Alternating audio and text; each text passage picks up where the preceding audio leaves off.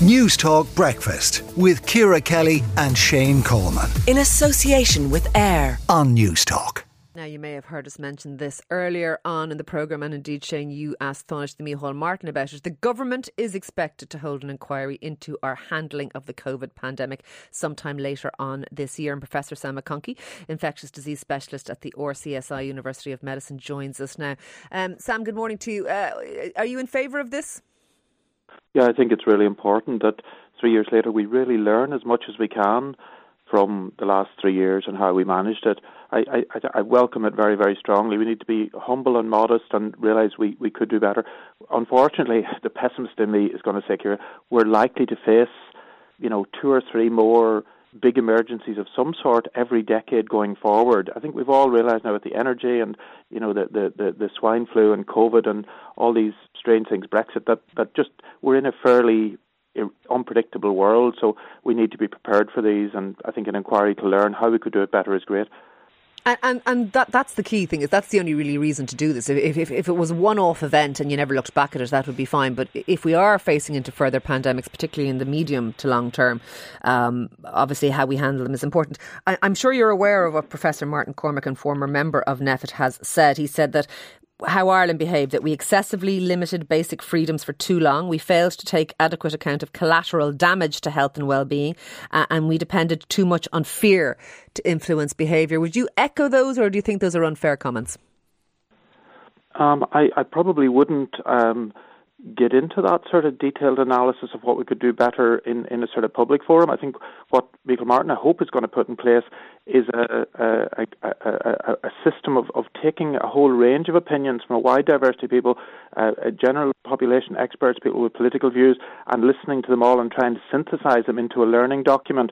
So I, I, I suppose I would do it differently. I would do it as a, as a process of learning rather than sort of a public airways discussion. I think the areas we can learn from our governance, this issue of how do you manage, we were stuck an, uh, with an election, as you all remember, on the 6th of February 2020, we and were. that left us with if I'm allowed to say, eight small parties, none of whom had a quarter of the seats in Dáil which meant you definitely needed a three way coalition to form a stable government.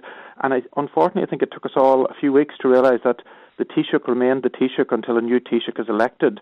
Uh, and and we was sort of not quite sure how do we get through all this in, in January and February. Yeah, well, I know uh, uh, COVID may not have been without a shadow on everyone's it, mind. It January and February was certainly time. on my mind. But but, but can I ask you, uh, as a personal view, and I'm not asking you to criticise anyone because I, I think we, I think most of us would accept that certainly we acted in good faith, we acted with the best of intentions during COVID. I think I, I don't think that the, this is about blame. But what about that idea that the collateral damage to health and well-being that that wasn't taken into account enough? Do you think, with the with the I suppose the benefit of hindsight, that you would agree with that? Um, we've come out of it fairly healthy. The, the, at the simplest level, we can measure mortality very accurately in Ireland, and the mortality through 2020 and 2021 was actually relatively low and very, very good compared to European comparators or, we've or seen United a, We've seen a bit of a, of a spike in mortality, though, since. Isn't that part of the problem? Well, that was inevitable. There's always a, a rise in mortality in the wintertime. It's a seasonal thing. So I, I, don't think that's been particularly more than most of us expected or, or, saw any year five or ten years ago. Where I do think there's a big gulf that'll be hard to fill is in education. Many young children mm. uh, didn't have maybe technology to, to learn from home. And we've discovered, I think, that going into school and learning from your teacher and your friends is far, far better than you know, learning from home over the internet just doesn't really work. So I, there's no doubt that our educational system, we found out, you know, doesn't doesn't work in this remote learning, and we may need to find new models for that. Also, we've learned our supply chains for things like PPE or even staff. Many institutions ran out of, you know, nursing homes running out of staff when when we had 20% of people off sick suddenly, they couldn't cope. So we need to build robust institutions that can cope with sicknesses. Similarly, I'd worried if we'd run out of energy, run out of electricity, run out of a GPS signal or a, a phone signal, how do we cope with that? Now, we never quite got to that, run out of water, and certainly in Ireland we won't run out of food because we produce an awful lot of food. But I think it does make us think about our supply chains, our sustainability chains, of those. Okay. Are so, we too so, dependent so on one? A broad sweep of things that need to be considered. But uh, I suppose to summarise, you, you think those things, perhaps as a public inquiry, that's not the best forum for it. Is that because you think it would descend into a, a finger pointing blame game? Well, I'm not an expert in sort of national governance and which type of inquiry or terms of reference are, are best to get good learning out of this. What I would like to see is a really open discussion and fairly honest and, and positive discussion about how we can build a better Ireland to cope with the next number of crises over the next 10 or 20 years, both at governance level and at a systems robustness level.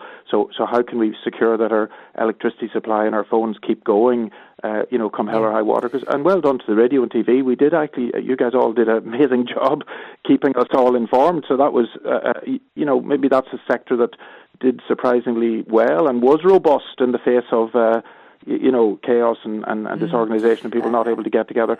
I mean, the other thing I'd say is now people, even though we're talking about this inquiry, I would really like to say here that this COVID 19 really horrible pneumonia that we saw three years ago is really gone from Ireland for the most part.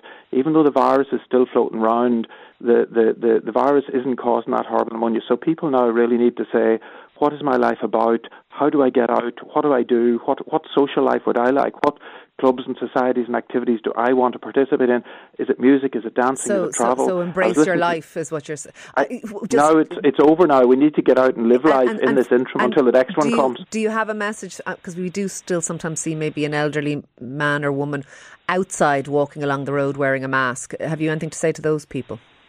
Oh, well, I think many people will want to wear masks, and I'm delighted about the ones that are getting out. And, and when I'm more feared of the people who are still in their houses okay. and are afraid to go out. There has been a burden of, of anxiety and depression that's very real, yeah. and unfortunately, sometimes alcohol and drugs that people have taken to Absolutely. because of the, the, the COVID pandemic, and that's not a good solution. I would say those folk need to say, what if you've got you know a few years left in my life, what am I going to do with it, and yeah. get out and do it, and, and do it with other people, and get out and live now. So now is the time for really for really living. So the folk that are out walking the roads of mask are fine because they're doing what they want to do, but unfortunately, there's still folks stuck in their house All and right. afraid to go out, and I feel very very sorry for Look, those. I'd like to say to them, get out and live. Thank you very much for speaking to us this morning on all of that. That is Professor Sam McConkey there, infectious disease specialist at the RCSI.